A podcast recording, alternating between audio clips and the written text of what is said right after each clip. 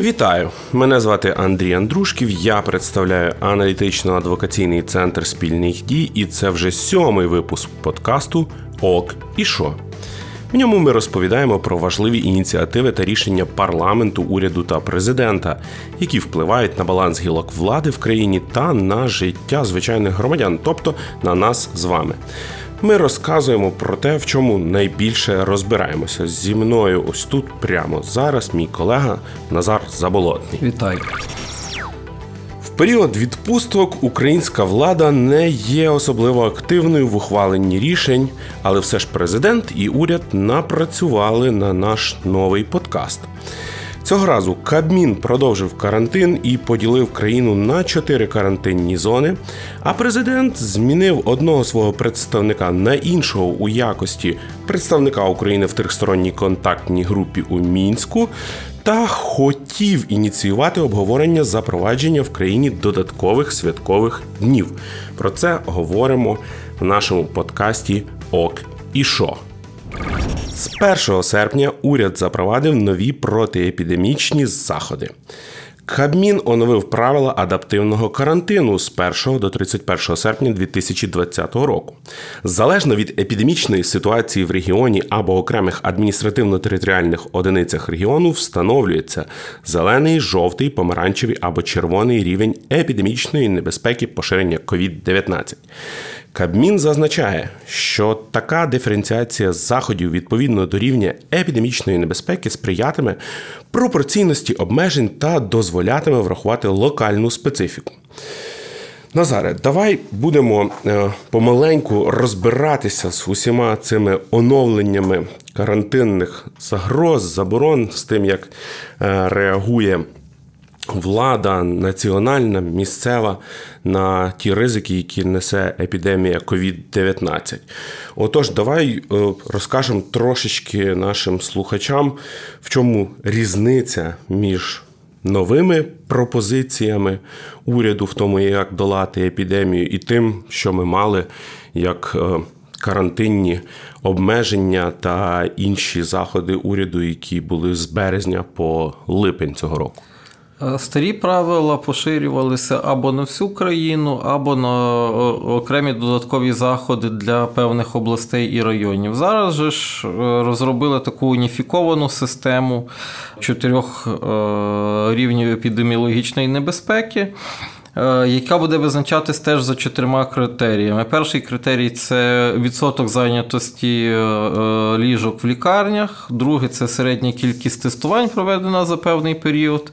Третє це коефіцієнт виявлених випадків за результатами тестування. І третє показник динаміки зростання тих випадків. Уряд вважає, що за допомогою такої доволі складної методології зможе ефективно реагувати на локальні спалахи поширення COVID-19 і зменшити навантаження фактично на бізнес, е, на соціальну інфраструктуру в зв'язку з запровадженими обмеженнями. Вони будуть застосовуватись вже не відносно всієї країни, а відносно окремих територій. Тобто, глобально, чи я правильно розумію, що вся ця е, оновлена складна методологія, вона зроблена в першу чергу для того, щоб швидше виявляти е, осередок епідемії, і е, в ньому вже локалізовано проводити якісь додаткові заходи, там, наприклад, е, забороняти навчання в школах, дитячих садках, там, е, зупиняти рух транспорту тощо, тощо. Так, задум був, вочевидь, такий. Схоже, наша влада цілком слушно розуміє, що вона не зможе знову всю країну одночасно посадити на карантин на якийсь тривалий період. Тоді тому вирішила знайти методологію, за допомогою якої можна, буде досить швидко виявити проблему і запроваджувати якісь локальні обмеження. Інша справа, наскільки це буде ефективно.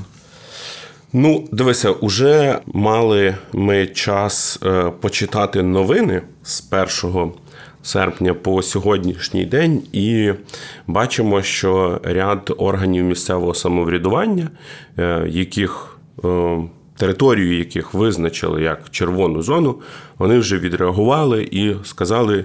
ні своє жорстке і чітке ні е, уряду Шмигаля і новим карантинним заборонам.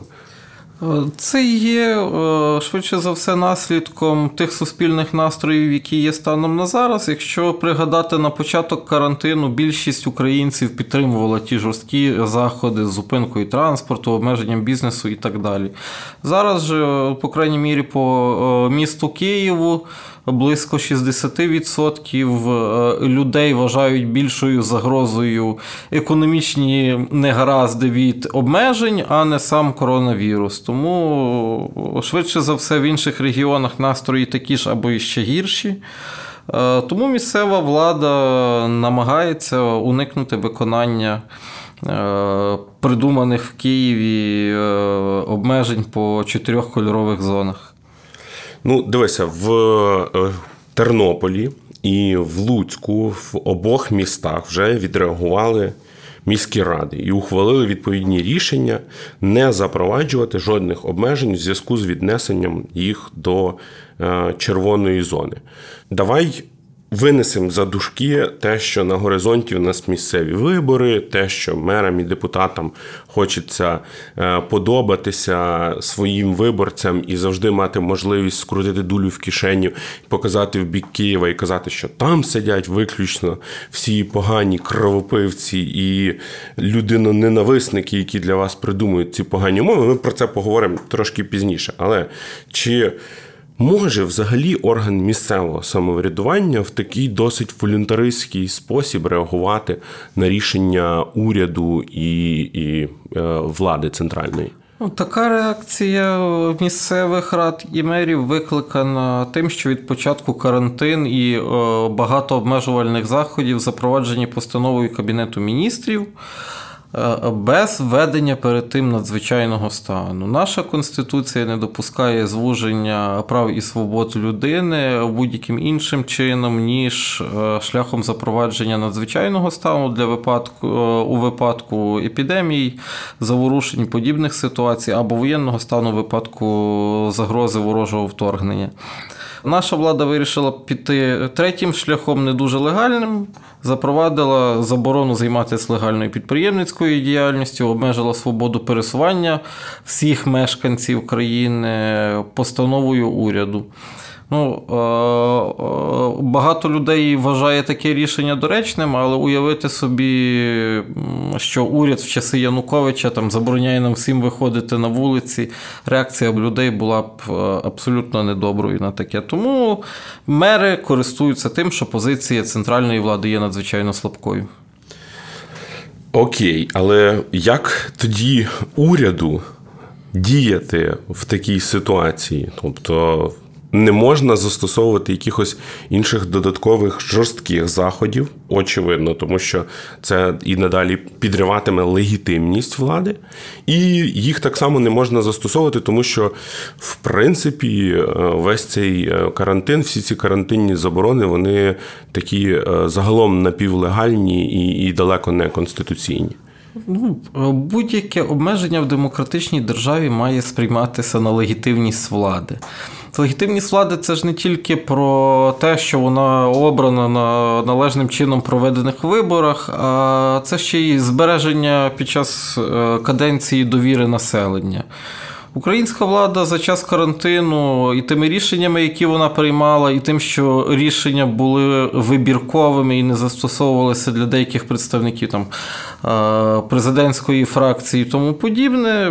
Втратила... Це ти зараз про велюр, так? Так, втратила будь-яку довіру людей е, на застосування таких заходів. Тому зараз, навіть якщо ситуація буде справді дуже сильно погіршуватися, владі буде майже неможливо запровадити якісь обмеження. Е, вони будуть діяти лише на папері, а як бачимо, ніхто їх не збирається виконувати. Україна також поділила подорожуючих з інших країн на дві зони зелену та червону. Тепер до червоного списку увійшли країни, де або кількість нових хворих на 100 тисяч населення за останні 14 днів більша ніж в Україні, або приріст кількості інфікованих за останні 14 днів вищий за 30% до попереднього періоду. Як ти оцінюєш таке рішення, і, і чи воно має сенс? І, і чим воно буде впливати на людей, які би хотіли подорожувати і мають таку потребу не лише в цілях туризму, а по роботі. Тут наша влада запозичила ідеї багатьох інших країн, е, і насправді навіть запозичила дуже невдало список країн, які належать до червоної і зеленої зони. В результаті перекладу в Міністерстві охорони здоров'я е, з'явилися на карті деякі нові країни, деякі залежні території. Там, здається, острів Мен е, за версією нашого мозу незалежний від Британії, які багато Ну і країна йти. Так, і країна йти замість того з'явилися. Мабуть, в тому є сенс, бо фактично ми запровадили близьку до європейської методики, до тої, яка застосовується зараз в Євросоюзі щодо зовнішніх переміщень мешканців Єврозони. Тому, по крайній мірі, ми будемо в тій ж ситуації, що інші європейці, і європейці також розумітимуть, що в нас приблизно такі ж правила, що спростить нам, можливо, в майбутньому доступ до, до Європи. І завершуючи оцей карантинний блок, хотілося б пригадати нашим слухачам. Ми вже це обговорювали в попередніх подкастах. Що нарешті колеги з інших аналітичних центрів громадських організацій, які займаються там бюджетним аналізом, подивилися на те, як український уряд використовує кошти, які перерозподілили під час переформату українського бюджету весною, і частину з них виділили в фонд боротьби з наслідками епідемії COVID-19. І виявили, що значну частину цих коштів спрямовують на сюрприз-сюрприз дороги, а іншу значну частину коштів теж сюрприз-сюрприз спрямовують на доплати поліцейським. Забираючи в той самий момент кошти, які, наприклад, планували виділити на підтримку ФОПів, які мають малих дітей. Назаре, чи є така політика уряду послідовною і як відреагують звичайні громадяни, виборці на це все? Ну, Реакцію виборців ми вже можемо спостерігати по нових соціологічних дослідженнях щодо підтримки політиків і підтримка президента, і довіра до уряду і до Верховної Ради стрімко падають. Очевидно, в тому є частина і падіння викликана таким використанням коштів, взагалі роботою державної влади під час боротьби з пандемією COVID-19. Ми виділяємо як для України величезну суму грошей, але я ніде не можу знайти новини про те, що ми створили додаткові ліжкомісця на випадок стрімкого зростання захворюваності на COVID-19. То питання, а на що виділялися ті гроші насправді? Ну, Історія з резервними фондами вона не є новою. Варто згадати, що було під час великих повіней на Закарпатті, буревіїв і так далі. Специфіка таких фондів в тому, що е, за коштами з них набагато менший контроль, ніж за коштами загального фонду державного бюджету. Тому чим більший фонд, тим більший простір для зловживань. Але разом з тим є аналітичні центри, громадські організації, засоби масової інформації, які всю цю інформацію поширюють, і владі може здаватися, що от ми такі розумні, все так гарно собі обкашляли, і епідемію поборюємо, і програму Велике будівництво. От тут ми скоро-скоро вже завершимо і поставимо по всій країні багато красивих табличок, що зроблено зроблено за підтримки президента Володимира Олександровича Зеленського. Але як казав свого часу прем'єр-міністр України пан Пустовойтенко, говорячи про український народ в широкому сенсі, не такі ми вже і дурні. Тому хотілося б, щоб е, зараз ж мода е, в діючої влади на старі обличчя, щоб попіднімали цитатники великих політиків минулого. Там є багато рекомендацій і важливих зауважень про те, як український народ реагує на те, е, як його намагаються зробити дурним. Рухаємося далі. Леонід Кравчук очолив делегацію у тристоронній контактній групі замість Кучми це рішення ухвалив президент України Володимир Зеленський. Самість Леоніда Кучми, керівником трьохсторонньої контактної групи з мирного врегулювання ситуації в Донецькій і Луганській областях, буде Леонід Кравчук. Отож, Назаре, поки ми перейдемо до вже заяв нового керівника трьохсторонньої контактної групи і поговоримо про можливі нормативно-правові наслідки таких змін. Давай е, розкажемо нашим слухачам. А що таке тристороння контактна група, з чим його їсти, на що воно впливає? Трьохстороння контактна група е, виникла внаслідок підписання так званих мінських угод, які ні в розумінні українського права, ні в розумінні е, міжнародного права е, не є ніякими угодами, просто папірці. Ну, фактично. Це ще Мінськ 1 був. Я нагадаю, це літо 2014 так, року. Це після трагедії під Іловайськом. Фактично, Росія таким чином закріпила на дипломатичному рівні свій воєнний успіх, свою перевагу над нами. Вдруге, Мінськ 2 відбувся також після фактично воєнної перемоги Росії під Дебальцево. Тому, скажімо так, мінський майданчик, хоча, за словами обох наших влад, є таким місцем, де обговорюють шляхи до миру на Донбасі. Ну, Треба розуміти, що це є майданчик, перш за все, нав'язування волі Росії на територію України і на українську владу. Так, а що таке тристороння контактна група? Тут теж цікаво, в нас в медіа постійно суперечки, то чи визнає пан президент Зеленський Росію агресором, чи не визнає. Трьохстороння контактна група це така структура, куди входять представники України. Так званих окремих районів Донецької і Луганської областей, а насправді тимчасово окупованих частин Луганської та Донецької областей, і представники ОБСЄ та Росії, які фактично виконують роль посередників. Так, так, Росія виходить посередником, а не учасником і не агресором війни на сході України. Тому це такий для нас завідомо програшний сценарій, однак йому не можуть чи не хочуть знайти альтернативи вже протягом семи років війни. Давай зараз ми включимо нашим слухачам пряму мову Леоніда Кравчука. Я маю на увазі не тільки райони неконтрольовані Донецької і Луганської областей, а повністю і Луганську, і Донецьку області, щоб звести ці території в одне ціле, взаємозв'язки економічні, які і соціальні, які були завжди, щоб їх не просто відновити, а відновити як єдина, єдине ціле, поки що на рівні регіону. Пане Назаре, дивіться, думка першого президента України ведеться в якраз в бік того, що нам потрібно економічно зшивати окуповані території з тими територіями Донецької Луганської областей, які ми деокупували в 2014 році. Наскільки це можливо в рамках поточної ситуації? Це теж дуже древній міф по мірках цієї війни. Десь років п'ять тому розпочався процес створення, наприклад, так званих логістичних хабів на пунктах пропуску з окупованими територіями.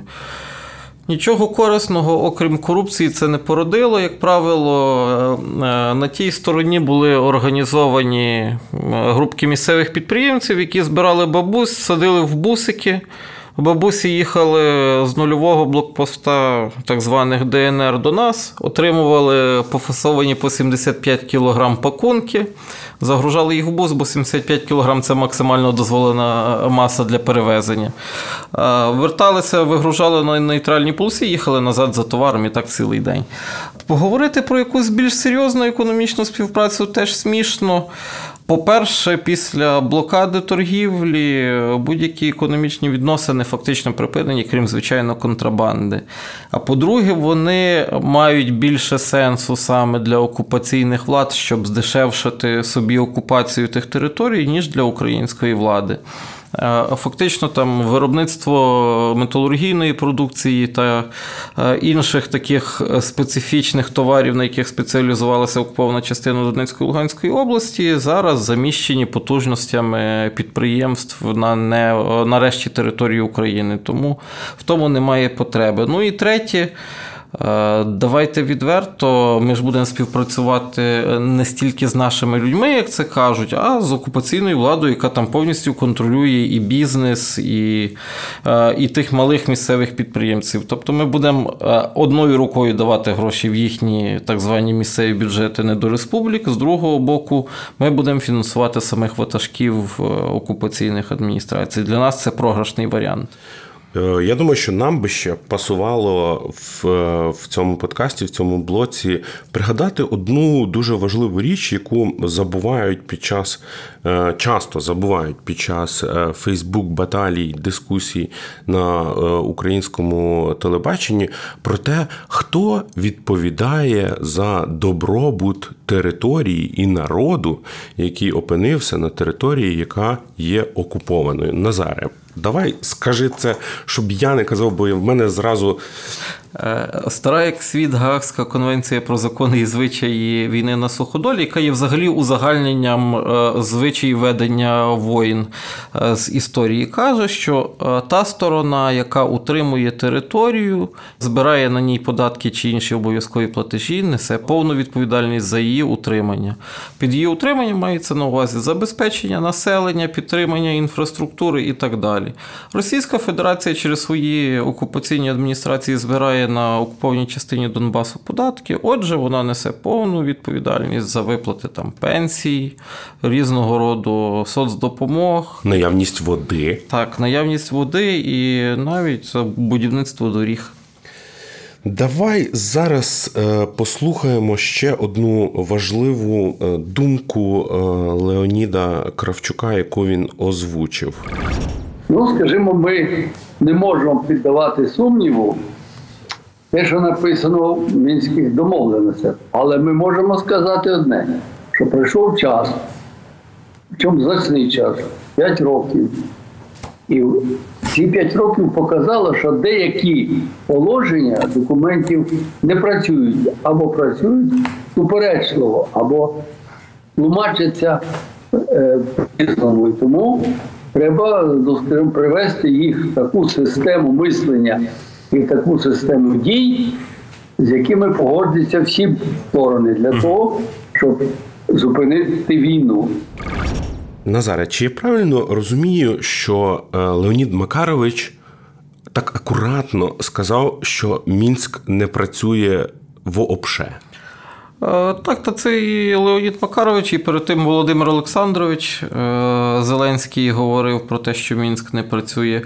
Е, однак він необхідний, в тому числі політично, як і для Росії, так і для нас, а найбільше, мабуть, для західних лідерів це президента Франції і канцлерки Німеччини, які є такими собі поручителями наших мирних перемовин з Росією. Тому Мінськ, хоча не влаштовує до кінця нікого з сторін конфлікту, але всі вдають, що він якось там існує, що це не мертвий, а дуже дієвий механізм. Так, чекай, це хіба не намагання кататися на мертвому ослі? Е, так, і вже друга українська влада на ньому їздить щомісяця в Мінськ і назад. І потім збираються брифінги і пояснюються українським громадянам за допомогою українських засобів масової інформації, що це єдиний доступний і можливий шлях урегулювання конфлікту військового на сході України. Дуже дуже сумнівна теза. Е, як правило, коли вже з'являється дуже високий рівень недовіри суспільства до Мінська, нам починають говорити, от це єдиний майданчик, через який ми можемо звільняти наших полонених. Насправді це не єдиний непідходящий майданчик. Е, як правило, в таких випадках застосовуються послуги нейтральних держав. Е, такими державами традиційно при військових конфліктах є Швейцарія і Швеція, постійно нейтральні держави, які представляють, ну, наприклад, Швейцарія представляє інтереси е, України і українців на території Росії. Відповідно, Швеція представляє інтереси росіян і Росії в Україні. Е, так це в звичному режимі працює. Ну, але звичайно, що для цього потрібно розривати дипломатичні відносини. А Мінськ є таким гібридним механізмом. Єдине, що його легалізує в очах українців, це саме періодичне звільнення полонених. З іншого боку, в багатьох і військових колах, і дипломатичних є таке побоювання, що саме через те, що звільнення полонених виконує функції легалізації, всі українські полонені не будуть нікуди е, ніколи звільнені. Цьому майданчику потрібен якийсь сенс існування, і полонені виконують цю роль. В день, коли е, оприлюднили новину про те, що Леонід Кравчук е, стане головою тристоронньої контактної групи, е, в засобах масової інформації, в соціальних мережах було багато публікацій на тему, а хто ж такий Леонід Макарович Кравчук пригадали і участь в СДПУО. Зразу згадали віршовану першу п'ятірку на виборах Кравчук, Марчук, Онопенко. Медведчук Суркіс. Е, згадали участь в проросійському блоці не так. Згадали е, не останнє місце в комуністичній партії Радянського Союзу. Е, і ширилася інформація про те, що ого, дивіться, яка небезпечна людина у нас очолила тристоронню контактну групу. Якщо міряти по, по рівню загроз, чи може Леонід Макарович. Е, щось там таке підписати, що от настане нам. Капут, ми змушені будемо капітулювати, е, ще там відводити на кілометрів 100 війська і і відправляти гуманітарну допомогу прямо очільникам так званих ЛНР, ДНР на відділення поштові в їхніх містечках, де вони живуть. Перш за все, треба сказати, що незалежно від постаті Кравчука, будь-який перемовник, якого уповноважує українська держава там через президента, виконує чіткі директиви, які він отримує або в МЗС, або в адміністрації президента перед кожною поїздкою чи перед кожними там телефонними перемовинами. Тому в будь-якому випадку Кравчук це не самостійний політичний гравець в мінському переговорному процесі, а швидше такий ретранслятор е, позиції президента України, який є главою української дипломатії. І другий момент, якщо глянути той указ, якому президент уповноважив е, свого колишнього колегу на уповноваж... на представництво інтересів України в тристоронній контактній групі, то там немає е, одного важливого нюансу. Пан Кравчук уповноважений вести тільки переговори, але не наділений правом укладати від імені Української держави будь-які договори. Тобто ніякої зради бути не може в принципі. Е, зрада може бути на рівні політичних рішень, таких як там створення е, підгрупи з участю там, представників Ордло, е, яку там Єрмак підписав, якщо не помиляюся. Але якихось правових наслідків воно точно не тягне. Ну і само собою жодні домовленості е, не можуть бути саме правовою підставою для перемир'я, для відведення військ і так далі. Е, навіть президент не має повноважень своїм одноособовим рішенням скасовувати бойові статути, які там е, регулюють те, як армія себе має поводити в зоні бойових дій. Тому це більше фікція, ніж щось сильно небезпечне. Я нагадаю нашим слухачам, що заступник голови адміністрації президента Росії і московський куратор так званих Ордло Дмитро Козак написав раднику канцлера Німеччини Ангели Меркель емоційного листа, в якому запропонував припинити безглузді переговори радників голів країн нормандської четвірки. Назаре, що відбувається? Е, Козак е, давній е, переговорник в тих конфліктах, які сама Росія створила і де Росія себе видає миротворцем. Він же ж дуже тривалий час. Брав участь, фактично був там керівником напрямку російського по ситуації в Придністров'ї. Ну, Відповідно, схоже, останнім часом йому передали повноваження займатися нами. Тут мета Росії дуже проста і банальна: е, надати максимальної офіційності мінським переговорам, які. Е, тобто замість радників голів МЗС уже звозити на, на такі переговори. Е, це передостанній рівень перед зустрічами глав держави, відповідно, керівники зовнішньополітичних відомств. Так було вже. Як ну я процитую Леоніда Даниловича Кучму з часів засідання Кабміну під головуванням пана Януковича Леонід Данилович свого часу сказав сакраментальну фразу: це ж вже було.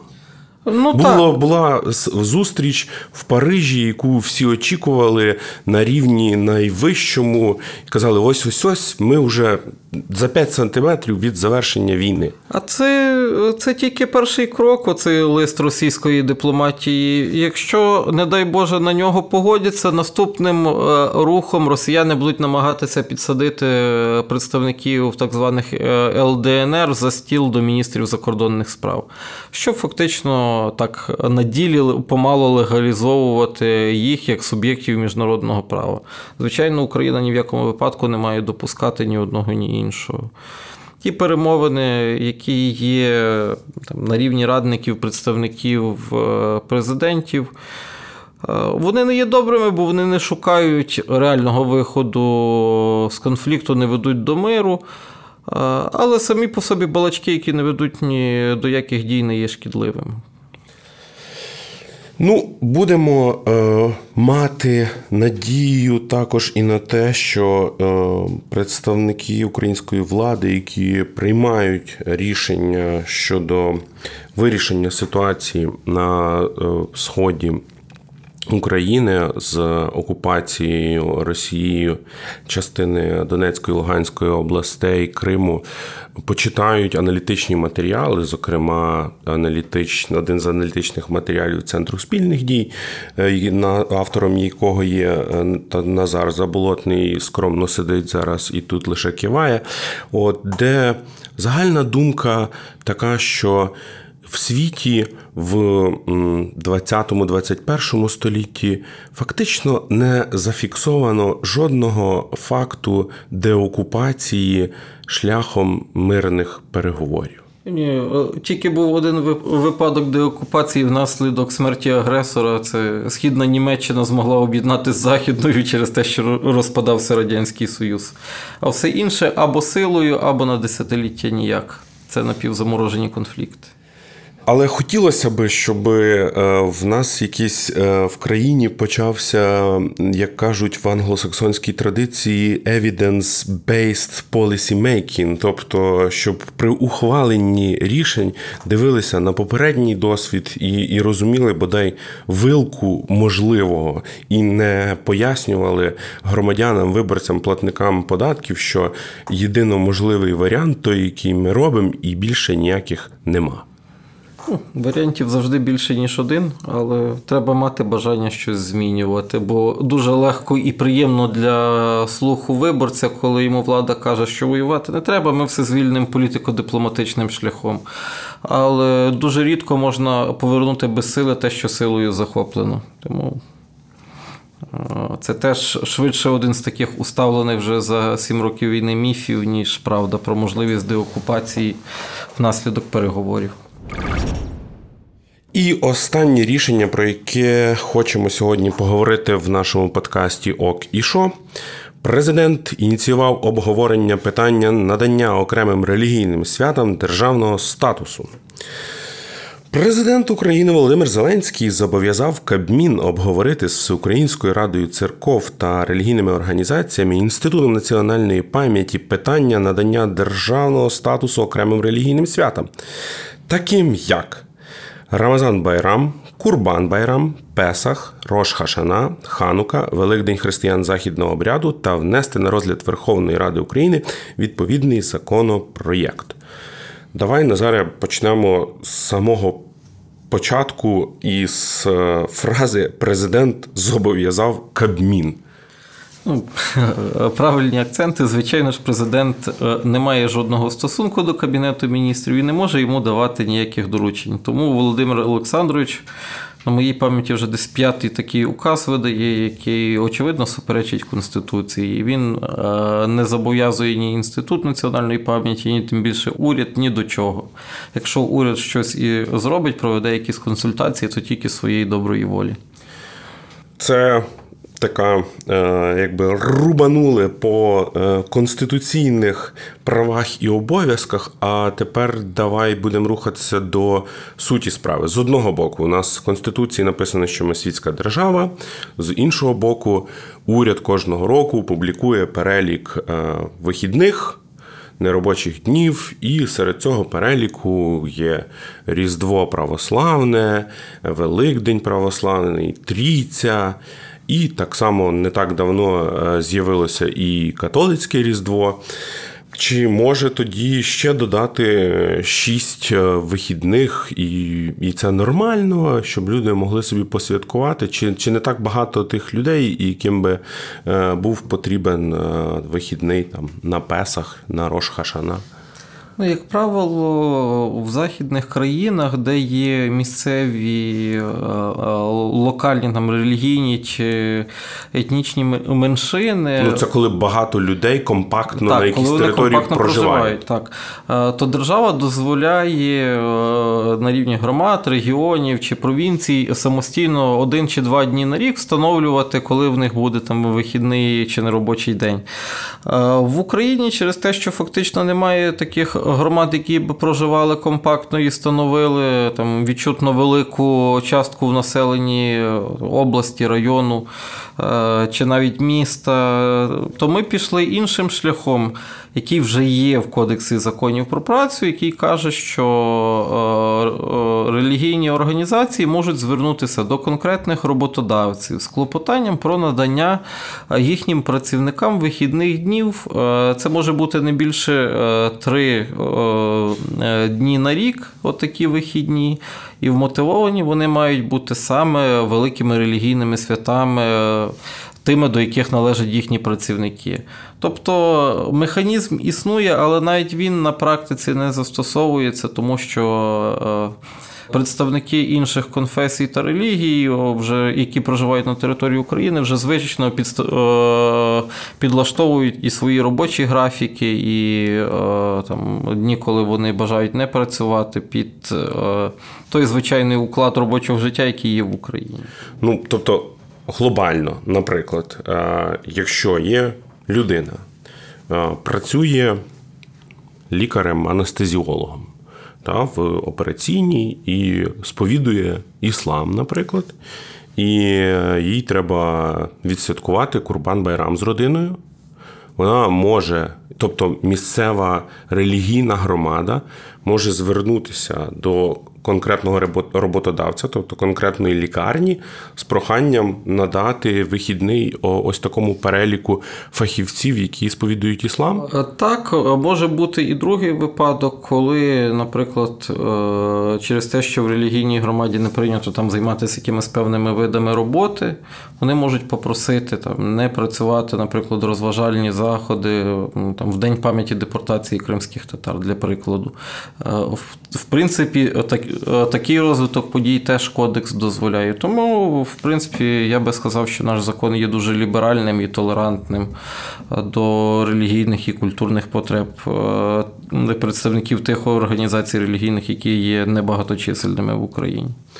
Чи є ризики у випадку того, що ем, робоча група, ось ця, чи як вона назветься, з Української ради церков, Кабміну, Інституту національної пам'яті та інших релігійних організацій таке напрацює законопроект і. В нас будуть внесені зміни до відповідного законодавства, чи чи не буде ризиків, що в нас почнеться тотальний зеник євроремонт, тільки уже не у вигляді смішного пабліка в соціальній мережі, а в роботі Е, державних, комунальних, приватних е, закладів, які будуть встановлювати собі незрозумілий режим роботи, який е, ну, не буде відповідати на, на потреби громадян. Ну, глобально не думаю, як правило, це теж е, дають не більше таких трьох, е, робочих днів на вибір, коли е, можна, які можна оголосити е, вихідними. Але є інший ризик. Якщо е, недобре, не чітко виписати законопроект, то можуть використовувати для відзначення якихось е, геть божевільних радянських свят, наприклад, там річниці жовтневої революції. В тих громадах і в тих місцевостях, де це там ще актуально для великої кількості виборців. Це мова про схід і південь. Тому під соусом релігійної толерантності ми можемо відновити там якусь комуністичну пропаганду, яка є заборонена. Ну, теж треба бути обережним і дуже чітко виписувати норми, якщо все-таки влада вважає, що в цьому є потреба. Тому Панове, е, які зберуться на обговорення і на підготовку законопроекту, якщо ви слухаєте подкаст ОК і що, майте на увазі, що особисто е, пан Назар Заболотний буде детально е, переглядати напрацьований вами проєкт нормативно-правового акту, і про всі нечіткості, ризики, які там будуть, ми напишемо окрему аналітику і повідомимо про це українських виборців. На цьому я хотів хотів би завершити. Це був подкаст Центру спільних дій про рішення ключових державних органів України. З вами були Андрій Андрушків та мій колега Назар Заболотний. Дякуємо нашому редактору Руслану Мінічу за підготовку матеріалів та звукорежисеру Андрію Іздрику, який все це змонтував, щоб ви могли слухати в приємному для вуха форматі.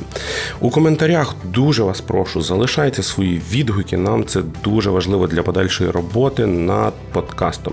Якщо сподобалось, поширюйте його на ваших платформах в соціальних мережах, діліться з подкастом з друзями, розсилайте в Viber чати своєї родини, школи і ОСББ. Дякую за увагу та до зустрічі вже за тиждень.